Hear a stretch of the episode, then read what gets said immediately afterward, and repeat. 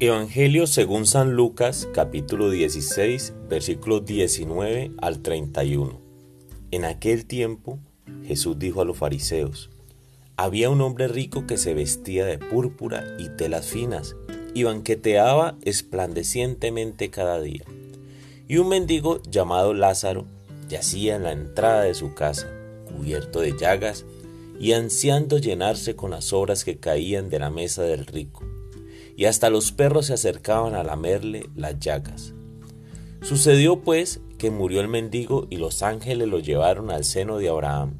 Murió también el rico y lo enterraron. Estaba éste en el lugar de castigo, en medio de tormentos, cuando levantó los ojos y vio a lo lejos a Abraham y a Lázaro junto a él. Entonces gritó, Padre Abraham, ten piedad de mí Manda a Lázaro que moje en agua la punta de su dedo y me refresque la lengua, porque me torturan estas llamas. Pero Abraham le contestó, Hijo, recuerda que en tu vida recibiste bienes y Lázaro, en cambio, males. Por eso él goza ahora de consuelo, mientras que tú sufres tormentos. Además, entre ustedes y nosotros se abre un abismo inmenso que nadie puede cruzar ni hacia allá ni hacia acá. El rico insistió, Te ruego entonces, padre Abraham, que mandes a Lázaro a mi casa, pues me quedan allá cinco hermanos para que les advierta y no acaben también ellos en este lugar de tormentos. Abraham les dijo, Tienen a Moisés y a los profetas, que los escuchen. Pero el rico replicó, No, padre Abraham, si un muerto va a decírselo, entonces sí se arrepentirán. Abraham repuso, si no escuchan a Moisés y a los profetas, no harán caso, ni aunque resucite un muerto. Palabra del Señor.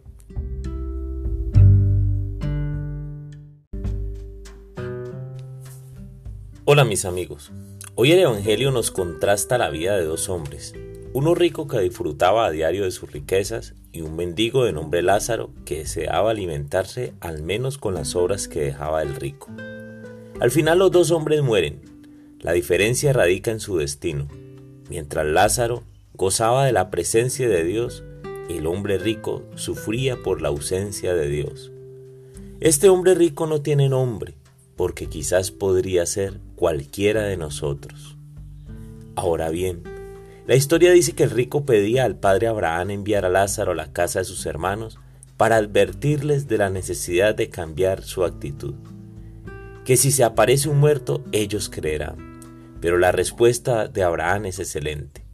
Si no escuchan a Moisés y a los profetas, no harán caso ni aunque resucite un muerto. Hoy el Evangelio me invita a estar más alerta que nunca con mi vida, con mis acciones, pero no cultivar solamente para la vida terrena. No se me debe olvidar que como cristiano construyo en esta vida con la mirada en la vida eterna, no solamente en la terrena. Entonces, ¿cómo construimos para la vida eterna? El Evangelio me dice hoy que se hace a través del prójimo, del necesitado. Allí radica la importancia de ejercer las obras de misericordia.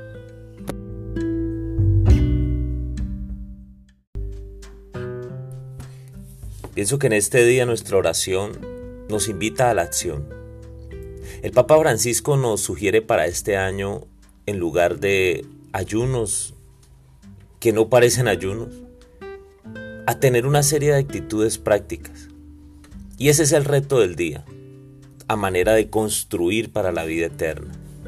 Por ejemplo, puedes sonreír, podemos dar gracias, Podemos recordar a los demás cuánto los amamos, saludar con alegría, sentarnos a escuchar la historia del otro, detenernos para ayudar a alguien, levantarle los ánimos a alguien, celebrar las cualidades o éxitos de otro, buscar lo que no usamos y regalarlo a quien lo necesita, ayudar cuando se necesite para que otro descanse, corregir con amor, ni callar por miedo tener buenos detalles con los que están cerca de nosotros, limpiar lo que uso en casa, ayudar a los demás a superar obstáculos, llamar por teléfono a nuestros padres.